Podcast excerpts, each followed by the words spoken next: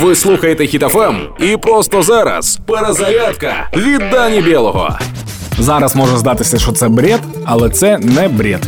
Путін доручив Газпрому приймати виплати за газ лише в рублях. І це не на території Росії, тобто у Європі.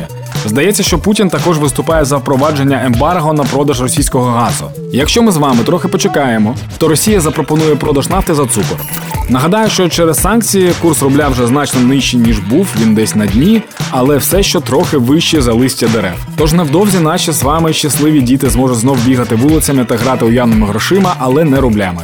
Кращими, наприклад, там камінчиками або ракушками.